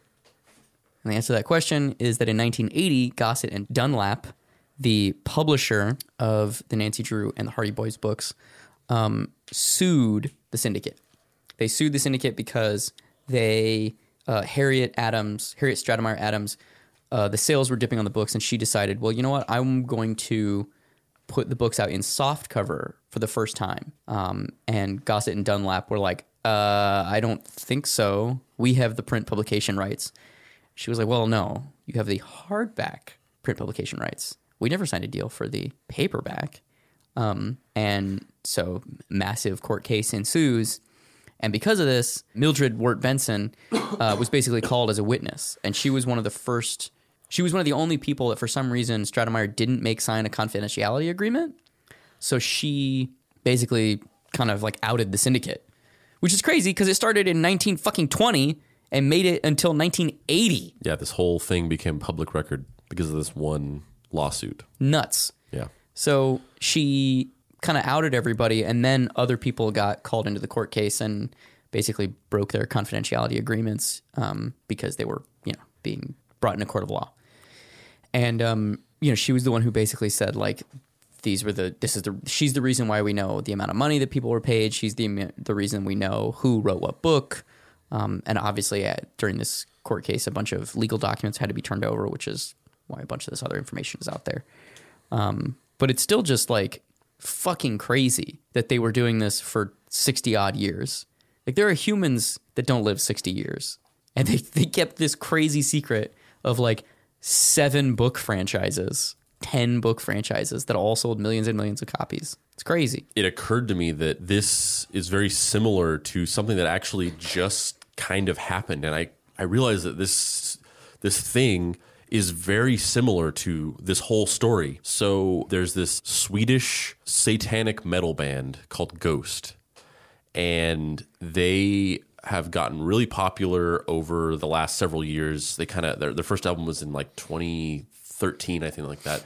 And their whole thing is they're this band who is like this satanic cult, and the lead singer wears this like elaborate dark pope costume. Mm-hmm. And then all the other band members are called nameless ghouls. And they just wear these like faceless masks. And so they're all anonymous and uh, ostensibly their whole kayfabe was that they're like this satanic cult that makes music. And for I love the design of their masks. By Yeah. the way. Their Yeah. masks are awesome. I've I've recently gotten really obsessed with this band, you know, for exactly the reasons that you're talking about. Where I like the albums, but the theatrical mythology around them is really interesting and fascinating. And so for years they sort of went on as this sort of enigma where kind of like the the Residents, which is this other musical art collective where you know you've just we've never known who they were. They've remained anonymous from the 60s until today. But with Ghost, what the reality of the situation is is that Ghost is one guy. It's this guy named Tobias Forge and he's a Swedish musician and he operates the band as a solo project where he writes and records all the albums and then he has a live band that plays the nameless ghouls and he's the lead singer he's the guy in the pope Yeah. costume. So what happened was two of the members from the original lineup of the band, after they quit or were kicked out or whatever, um, they kind of like were under the they were under the assumption that they were like members of the band and that they were entitled to royalties from hmm. album sales. Hmm. And when they left the band, it was basically like, no, you're not. You were like work for hire. Like, like Were they live musicians. Were they actually involved in the songwriting process? No, they, not at all. So they they were just they were just Kind of like live Kind of like players. the Tame Impala situation where like Kevin Parker, Kevin Porter, whatever the fuck that guy's name is, like he is Tame Impala, but he has a touring band and they market themselves as a band, but it's not really, it's just him. Yeah, And, or like or Boston or any of these bands. Boston is a dude? Yeah, Boston is one guy. I had no idea. Yeah, he's the central songwriter and the guitarist, and everybody else in Boston were just session players. I had no idea. Um, you know who else is interesting? It's kind of in this similar ballpark. Is the same a court case happened with the Smiths that is exactly this, where Johnny Marr and and Morrissey they're the only two who legally signed the contracts with the record company, and they, but for legal purposes, are the Smiths. Mike Joyce and Andy Rourke, the bassist and the drummer, um, are not part of the band. They're work for hire musicians. And when the Smiths broke up, they were getting royalties. And then when the Smiths broke up, they didn't get royalties anymore. And they sued Mor- Morrissey and Marr in like the 2000s, basically being like, what the fuck, bro? And the day before the court case was going to be decided, I think I'm getting my members backwards. I don't remember if it was Andy or Mike, but one of them had a coke addiction and needed money really badly. And so he settled with Morrissey and Marr for like $50,000 because he didn't think they were going to win. And the next day they won. And Mike Joyce, or whichever one, either Mike or Andy, whichever one didn't settle, got all of those back royalties. And he got fifty. He got a fifty thousand dollar Coke party. Yeah, it's so sad, but it's it's interesting though because the way you're explaining it, and I, who knows in live performances how these how the songs evolve or whatever. But like saying that Mike Royce and Andy Joy saying that Mike and Andy aren't part of the Smiths is just crazy. Yeah. Like they just are. The Smiths is not Morrissey and Marr. I would like it to be because it makes the romantic idea of that because they are a duo. You know, they're like the center of that band. There is no there is no Smiths without without Morrissey and Marr, but also the Smiths are the four of them. Yeah, and their their identities are known, and their Yeah. their talents are sort of like integral to the yeah. band. So that's really just on paper. They just kind of got screwed out of things, and this is similar to that, except for uh, number one. Uh, all these musicians were just hired to play live. Their identities were purposely obscured to the point where it was like who you are as a person is irrelevant. You, it's not you. You're just a player. You're just you're just the guitar player who's playing these You're songs performing live. a service, yeah. Um, and I realized that it was just ex- almost exactly like the Stratemeyer Syndicate, like like uh, formula or Yeah, like yeah. the, you know the, the the infrastructure of it. And so um, these uh, these guys left, um, and they were like like we need we get royalties. Like we, we were mem- members of the band. We we were like we were part of the band, and uh, the the guy Tobias Forge was basically like, no, you're not. Like this is all mine. Um, so they sued, and so in the same way that this happened, in this lawsuit happening, this entire kayfabe was un, uh, was revealed. Of like it Awesome. was it was revealed that Ghost is just one dude Love it. And everybody else is just hired musicians that rotate out and he's he's um he records all these albums by himself and then gets this band and that the whole like satanic cult thing is just it's just a fictional like Yeah, but ev- character. Is anybody really surprised by that? Uh, not necessarily that it's like surprised by it, but it's like it's it's. I think it's more of just like Everybody thought it was a band doing the shtick. and a it's- band doing the shtick, and also secondarily, like when that sort of mystique is up, you get to sort of enjoy it or whatever, and kind of like Yeah, it definitely and, is. and then when it's revealed, it's like oh, it's just like some Swedish guy. Which is like, uh, of course, yes, obviously it's just a Swedish guy, but not the the the plus or minus not knowing is the fun part. I agree. Yeah. But I I will say that the only thing I love more than kayfabe is when kayfabe gets destroyed. I love that shit. Yeah. I love when you know. It's really fascinating. Yeah, it's Yeah. like because of this court case and because these these you know these But that's court also cases that's the become public best record. way though. That's the best way. You want it to end in a court case. You don't Yeah. want it to end on as mean as this is to say. You don't want it to end on the artist's terms. You know what I mean? You want the mystique to be torn away and revealed what's underneath. Yeah, you don't want it to end uh, in the kiss way of like Yeah, it's doing just sad doing a doing a forty minute uh, primetime television special, The Unmasking. Yeah. where they take off the makeup and it's like, uh And then they try to make music where they're not in makeup and they're all like weird looking and like old middle aged dudes and you're just like, this isn't cool. yeah, Like pretend to be a demon and a space cat again. yeah. You know? But yeah, I just thought it was fascinating that the parallels are very similar, and it's like, yeah, this this these. I, I- I doubt that Tobias Forge ever heard about any of this shit. Yeah. And he sort of, I mean, I think his thing is a little bit more ethical than this. But Oh, yeah. he just had the same strategy. Yeah, yeah, yeah, yeah. I mean, I, I love the theatrics of any of that shit. Like, I, I, I'm I'm always a sucker for when somebody is like, "No, my name's not Gary anymore. My name is now Tombstone McHardface." And on that note, old dirty Millie Wordy B opened all the floodgates, released all this information out into the world, and sort of allowed people to take credit for their work, kind of. Um, obviously, there are many writers who've contributed, uh, not just to the Hardy Boys and Nancy Drew, but the other syndicate books. Um, but uh, for the sake of a somewhat concise discussion about the topic, we just we're going to limit it to these two creators. So, thanks for speaking up in that lawsuit, Millie Wordy B. Thank God she did because now we have this, This fascinating story to talk about. Yep. And uh, ad break.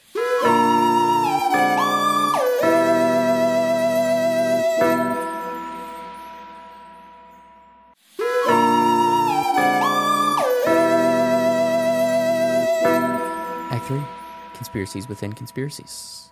So, some of the stuff we've kind of talked over a little bit, but one of the things I kind of wanted to bring up and drill down a little bit into about the like iterative nature of creativity or the, the kind of people that are drawn to iterative production models or they seem to be an intersection between someone who's moderately talented that has a keen business sense or at least perceives themselves as having a keen business sense um, the three examples that come to mind for me immediately are Stan Lee, which we've talked about at length, Shotaro Ishinomori, which we've talked about at length, and Charlie Band, the guy who formed Full Moon Films. Uh, I recently read a book about him called It Came from the Video Aisle, which is fascinating.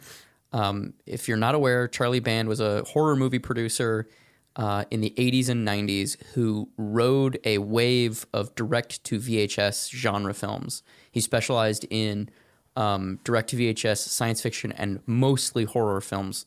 And he is the person behind Puppet Master, Ghoulies, The Dolls, um, Dollman, um, uh, and, and a myriad of other Gingerdead Man, Evil Bong, uh, just a myriad of these. It's a horror movie with a tiny, cute thing attacking normal sized people and killing them. And that's the, it's the same movie every time, except for the Puppet Master movies, which bizarrely take a turn into World War II for some reason. I don't really understand why there are so many Puppet Master movies about them fighting Nazis. He basically he basically saw Gremlins and then Yeah. it's like this is his This is it. own thing. Yeah, he. I mean, he had a franchise of Gremlins ripoff movies called Ghoulies. Yeah. and it's so interesting. And I, I think sometimes they say things. The iterative nature of things is related to the person and something about them. Like I think for Eiji Su- Tsuburaya, the guy who created Ultraman, the fact that there are like 500 Ultramans, it's a religious component for him. You know, he wanted the Ultraman face to look like the Buddha mask. He wanted the this idea of a superheroic being protecting Earth from these monsters, which are actually metaphors for these larger socio-economic, socio-political struggles that the world is going through. Um, he wanted that to, there to be this kind of you know the kind of trite and pedantic idea of modern mythology of this god figure that we that would help humanity salve its its more uh, dark impulses. For Stan Lee, I think on a good day you could say that his iterative it's a scientist who gets has an accident and turns into a superhero. You could say that it's the same thing. I don't know if I fully buy it because Stan's involvement in some of that stuff is dubious, um, but that's a longer conversation. With Charlie Band and with Edward Stratemeyer, it's murkier to me if it's a exercising of personal demons, like if Ed Stratemeyer just didn't get hugged as en- enough as a kid, or if it's a business thing where he just like Rover Boys was a success and he was like, and now we make 500 clones of Rover Boys. With Charlie Band, it is very, I think, overtly a business thing. I think it's, oh, this made money. What can we do that's the exact same thing and make more money? Um, but it's it's fascinating to me to see all these people approach creativity in this way. And I think there's also something I don't know if it's just because we're talking about genre fiction, and for so long, genre fiction was dominated by male create creators. But all of these iterative things, James Bond is a perfect example. They're usually shepherded by men. You know, it's a less. But I guess that's not true. We just talked about Mildred Wirt Benson for like forty minutes. But it, I don't know. Does that make sense? Yeah. Yeah, I mean it's a, it's kind of a uh, it's a chicken or the egg scenario because it's like, Yeah. is there something germane to men doing that, or is it like you just said, because there just wasn't as many women creators doing things back then Yeah. because they weren't allowed to, like Yeah. socially. Yep. Yeah, I don't know. It's fascinating. Um, But I mean, even today, it's like the the modern day version of this is like somebody like Tyler Perry. Yeah, yeah, definitely. Yeah, very. It's the same story every time. But then you the have- same Aesop's fable. Yeah, but then you have like Shonda Rhimes. She's kind of has a similar type I, of thing. I'm not familiar enough with her work to know if it's iterative or if she's just prolific. yeah, I guess it's not. Yeah, I guess it's not iterative because they're all the But- shows are all different. Yeah, but but specifically, what's his face? Uh, Tyler Perry. Like a lot of that is iterative. Yeah. you know, it's it's this time Madea does this. This time family must, you know, deal with their wayward son who got out of prison. This time family must deal with this girl. And then there's a religious parable. Yeah, and it's it's it's crazy too because it's it, now that I bring that up, it is very it's so similar to the point where there's actually a recent thing where he got criticized because he posted this thing on Instagram where he showed um he was like these are the scripts I wrote in 2019 and it was he currently has like 10 shows on the air. And he personally wrote every episode of all 10 shows. He doesn't have any of the writers working on any of his shows. So he's like showing he's showing this table with all these printed scripts. And it's like it's like uh you know in a, in a year in like a season or whatever it's like 20 episodes of 10 shows. And he has all of these physical scripts like printed out and sitting on there and then all of his movies that he's written. And he personally wrote all of them by himself. And he was like this is what i did in 2019 and he just like p- uploaded that to instagram.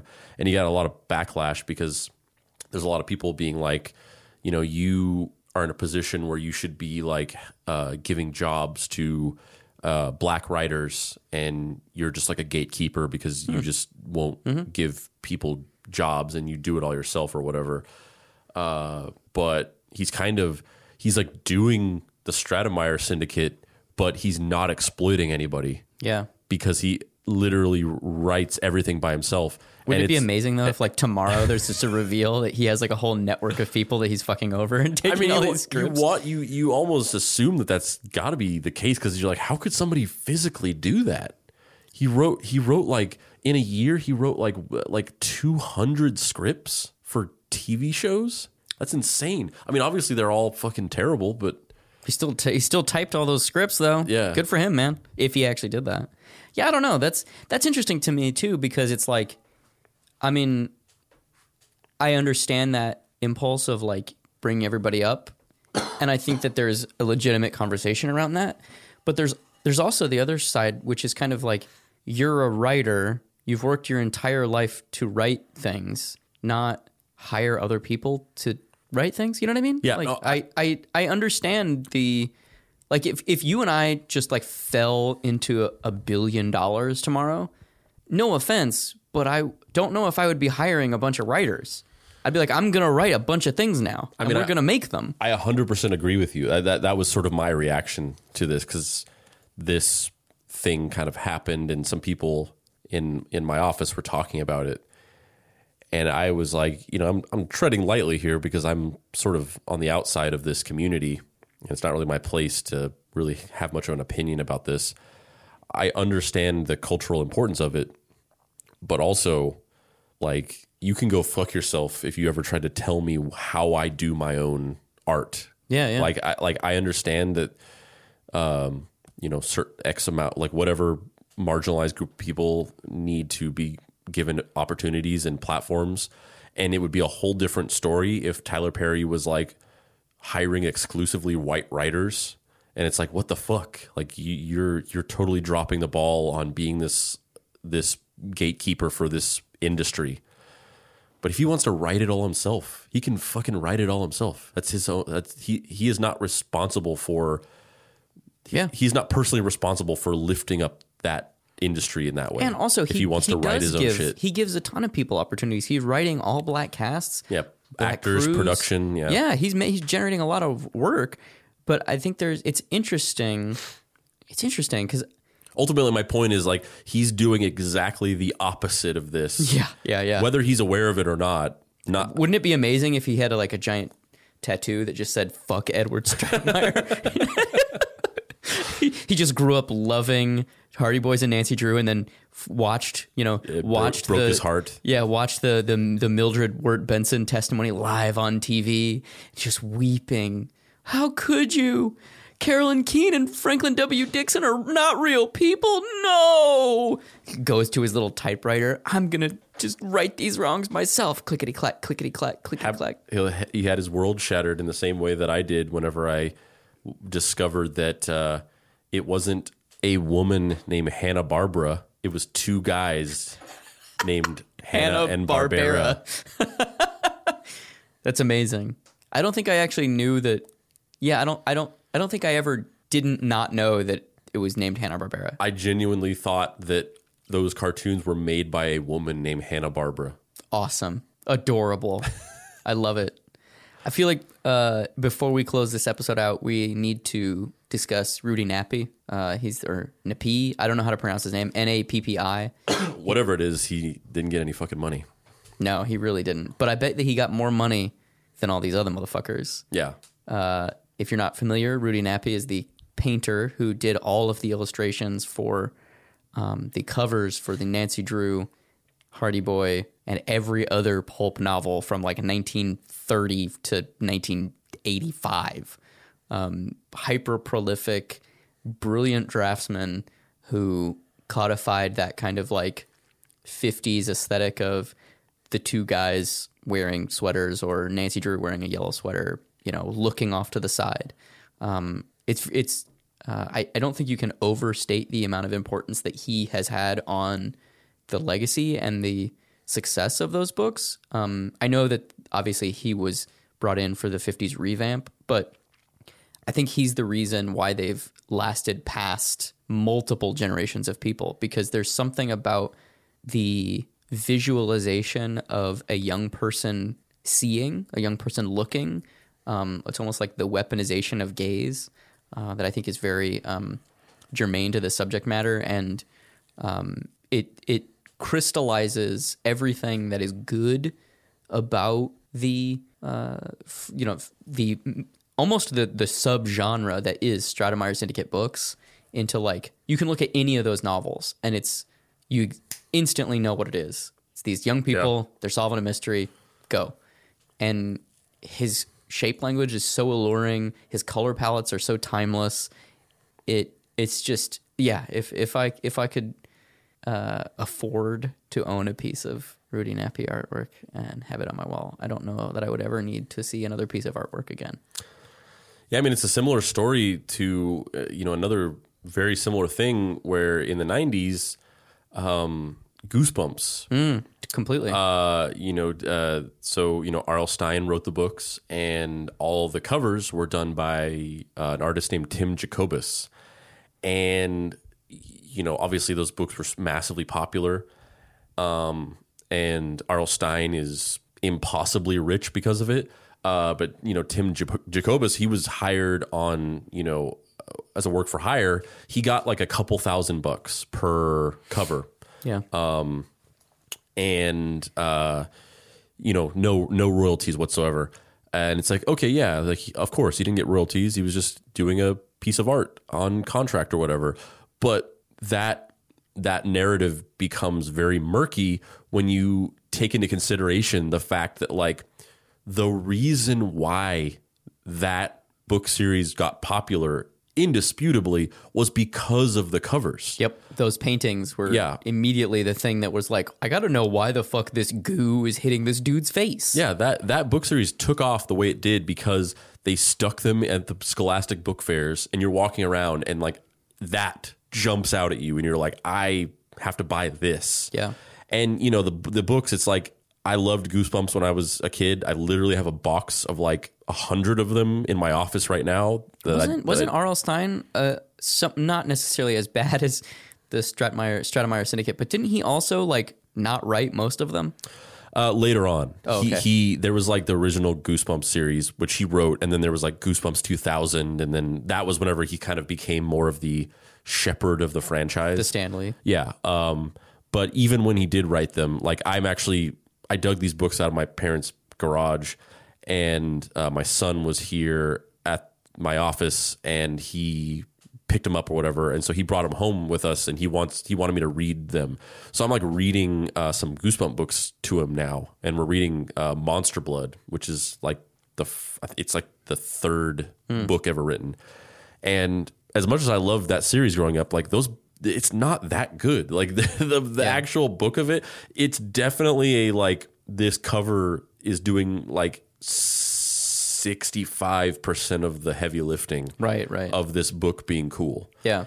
And to think that like a guy became massively rich on writing some decent kids books that were made a national phenomenon because of the covers and the guy who drew those like got a couple thousand bucks and nothing. Yeah. It's kind of fucking crazy. Yeah, it, it sucks. Um, and you know, same thing with old dirty Rudy. That guy didn't he didn't see shit. Yeah. But now his paintings sell for like literally millions on heritage auctions and shit. Um, so hopefully his family is getting some money. I don't know. The Nappis. Yeah.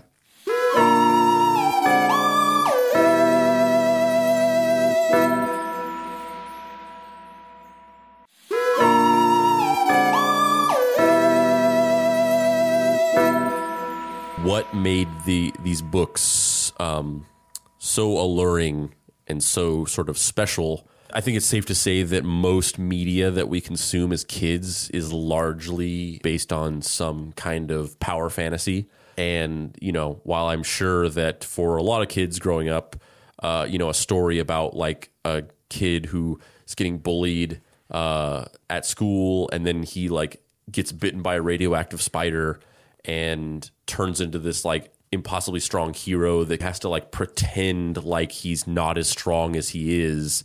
I'm sure that that was helpful for a lot of kids growing up. For me, I was always the tallest, biggest kid in any group of kids I was ever in. So I, I never had an issue with bullying. So I didn't gravitate as much to that kind of thing. Um, but And you're deathly afraid of red and blue spandex yes, specifically. yeah, I have a total like clockwork orange reaction to it. I just Yep. start vomiting. Yep. when I see it. I've seen it before. When I came out in my Spider-Man costume Yeah, for we- Halloween, yeah, and I just started vomiting on me. Mm-hmm. Yeah. Uh, so you know, so I, I wasn't as much. I think that's probably why I wasn't really into superhero comics when I was a kid. Uh, but I think Because you were always extremely powerful and good looking. yes, Yeah. Um, it must have been so hard for you. it was. Um, but but what was but what I gravitated towards, uh, you know, and I, I, I almost like have been processing this. I mean, I've I've I've thought these things and processed these things over the years and years, but even more kind of crystallizing them. Just thinking about this now in preparation for this episode, uh, you know. But whenever I was a kid, whenever I was in whenever I was in fifth grade, uh, you know my my my my family uh, particularly my mom uh, made my grandmother the sort of like matriarchal center figure to our entire universe. And um, you know to the point where like my grandparents owned a grocery store and when i was a kid like i spent like pretty much all of my time outside of school at this grocery store. When we weren't at the grocery store we were at my grandparents house. Whenever whenever my we all went on vacations together. Whenever my grandparents moved somewhere we moved with them. Um, and uh, and then when I, whenever I was in fifth grade my grandma just got lung cancer and died. And not only did she die but we were sort of forced to witness the slow um, rendering of this matriarchal godlike figure into this sort of broken person that you know passed away uh, because uh, I grew up in uh, in New Mexico, and whenever she was dealing with the cancer, she was transferred to this uh, hospital in Lubbock, Texas, because they had like really good like chemotherapy programs there or whatever. It was the '90s, so things were kind of a little bit more experimental with chemotherapy and radiation and stuff. So we like basically moved to Lubbock and lived there for five weeks. Um, and I was taken out of school, and we uh, just basically slept in a hotel room at night, and then in the morning woke up and just went to the hospital and just lived in the hospital by day. We would just be in the big waiting room the entire day. We would eat at the cafeteria for breakfast, lunch, and dinner, and uh, so I was just sort of forced to watch that happen and play out over five weeks. So that was sort of my introductory to like the concept of mortality and the fact that like people die and that like people who are important to you can just randomly die out of nowhere. Um, and uh, you know, during that period and almost kind of in this weird kind of like crossing of all these different uh, formative things that were happening to me as a child. Whenever we, you know, during those days hanging out in the waiting room, I don't know if it was a magazine that I had or if it was something in the hospital, but there was this kind of like Oriental Trading Company type magazine, like a catalog.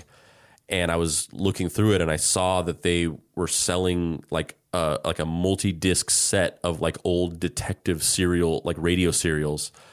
And so I just uh, asked my mom if I could just order it because we were just we were just living there for weeks and weeks. So I my mom let me, and so I was able to order this thing, and it got delivered to the hotel. And I had a portable CD player, so I would just like sit there listening to these detective serials um, during this whole process. And so after that happened, uh, I became like obsessed with mystery, like books, and like I think I, I had some interest in it beforehand. Um, otherwise, why would I have wanted to get those those CDs? But like from that point on, I was like ravenously obsessed with mystery books, and so like going to the library, whether it was the school library or just the local library, like the the Hardy Boys and Nancy Drew were just there, like for me. Like it was like I need mystery books. Here they are. Here's thirty that I can just read, and it's like a pool of content to pull from. Um, and so Hardy Boys and Nancy Drew were like almost they were like a gateway because I read all those books, and then after that it was like, oh, I need more, I need more, and then that was like I started reading books that like I was way too young to even be reading because it was just the next thing of like I'm out of these books and. I've read Encyclopedia Brown and I've read all these things. So what's next? And so I started reading like, you know, the Sue Grafton books, the ABC murder books, and uh, and and then like Raymond Chandler and Dashiell Hammett.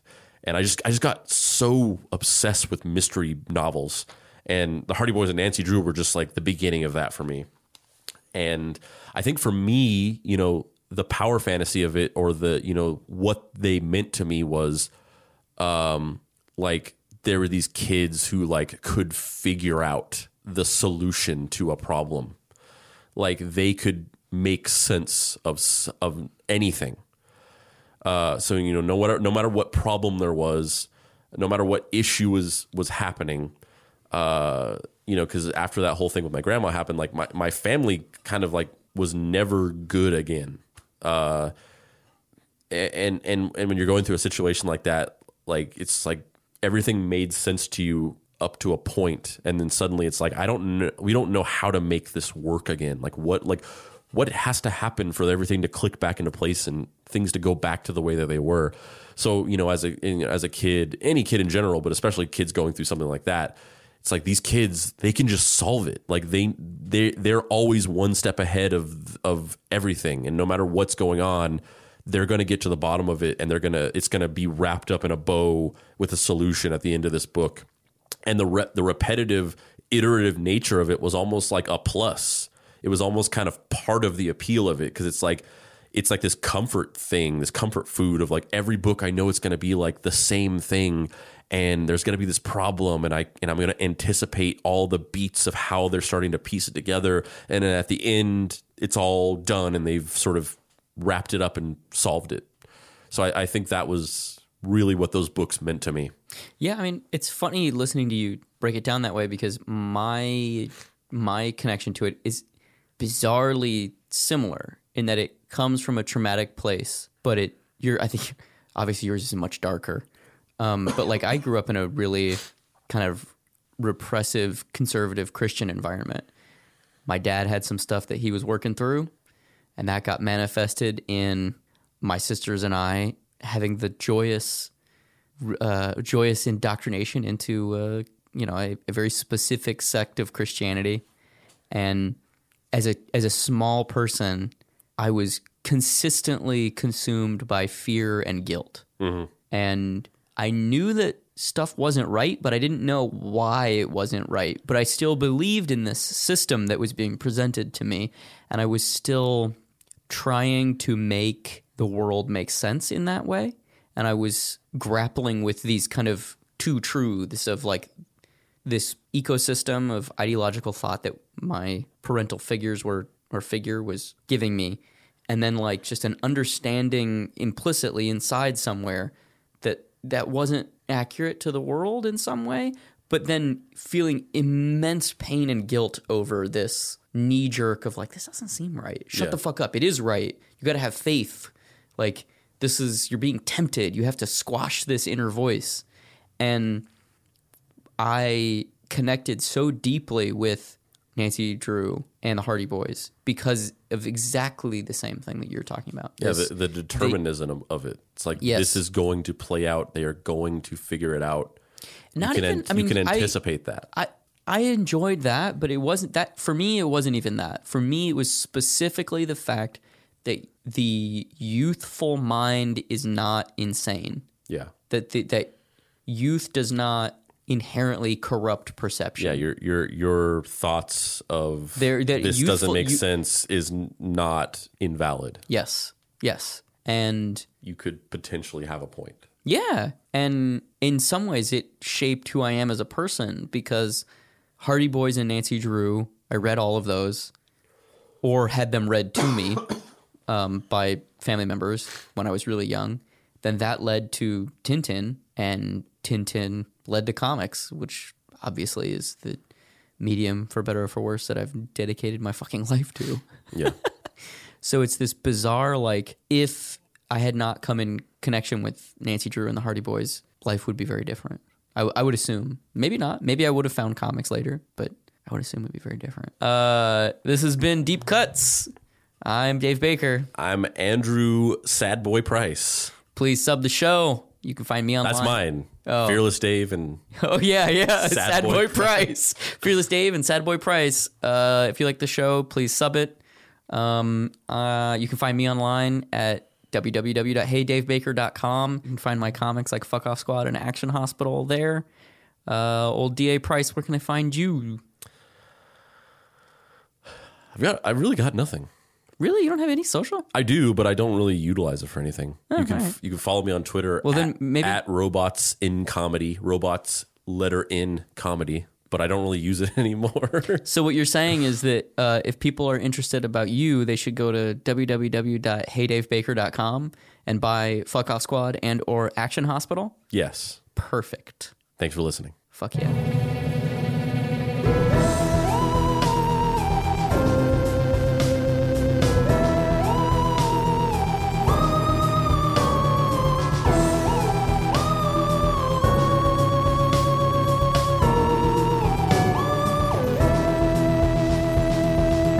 Cuts is a production by Boy Genius Media. If you'd like to find this show and others like it, please visit boygeniusmedia.com or deepcutspod.com. If you want to join in on post episode discussions, please join the Deep Cuts Podcast Facebook group. Finally, subscribe to our YouTube channel for additional video content.